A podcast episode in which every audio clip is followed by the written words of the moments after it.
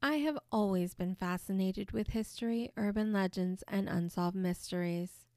Some of my best childhood memories relating to these interests were during such frequent trips to check out a book or two involving such characters as Nancy Drew and the Hardy Boys at the Anaheim Public Library. As it turns out, this library would be the key to my very first historical investigation years later.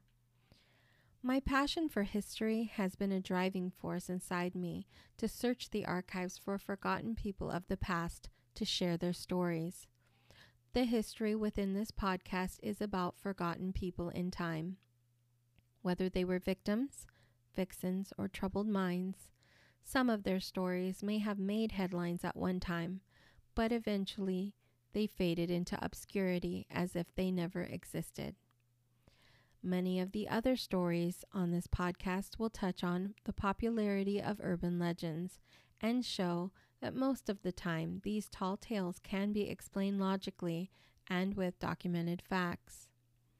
Most urban legends are simply over embellished stories conjured up by overactive imaginations and rarely supported by hard evidence.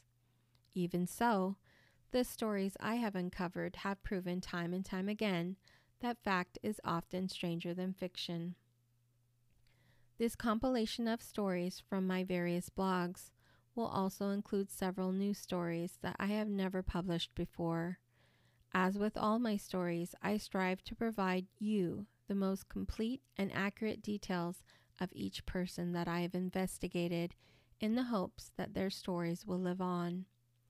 From the mysterious deaths, suicides, murders, and tragic accidents, each person's life has an interesting and unique story to tell that is truly theirs and theirs alone.